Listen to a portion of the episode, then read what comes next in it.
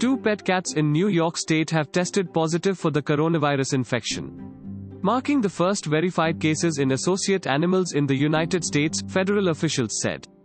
The cats, which had mild respiratory diseases and are expected to recover, are assumed to have contracted the coronavirus infection from people in their families or neighborhoods. The United States Department of Agriculture and the Federal Centers for Disease Control and Prevention said. United States authorities say that while it appears some animals can get the virus from people, there's no indication the animals are spreading it to human beings. Thanks for listening to the latest news Suno. Be sure to visit latestnewsuno.com to discover our fantastic content. Subscribe to our podcast on Spotify, iTunes or Google Podcast. अब news सुनो बस 60 second में